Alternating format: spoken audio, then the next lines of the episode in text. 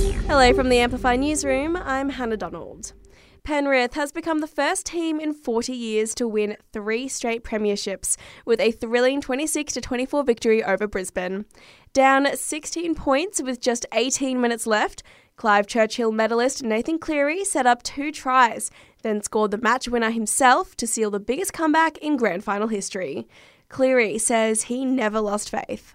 We had to pull ourselves off the canvas, and um, you know I really felt like I wanted to lead that. It's just that never give up. We, we, we might be down, but we're never out.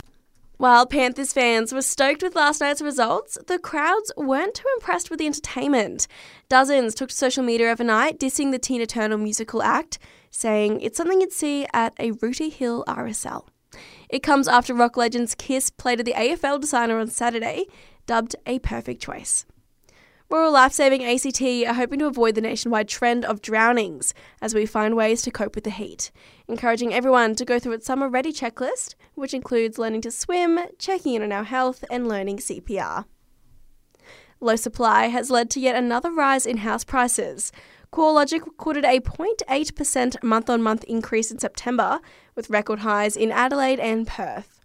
Research Director Tim Lawless expects the upward trend to continue as soon as we start to see interest rates coming down, that's still some some way off probably, but I think that'll probably be the catalyst to get more buyers back into the marketplace and maybe see the housing market shift into a stronger gear of growth.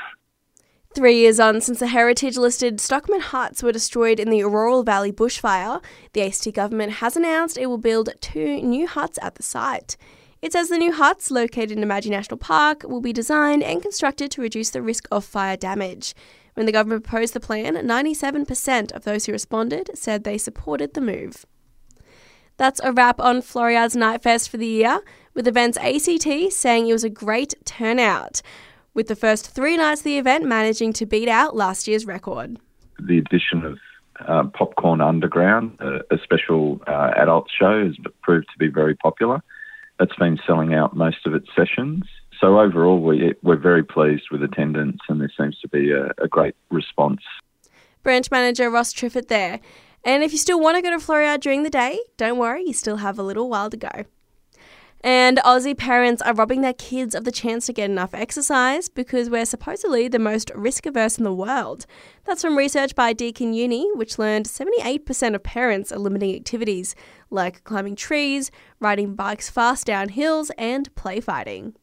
And that's the latest news. We'll have another update for you right here around lunchtime.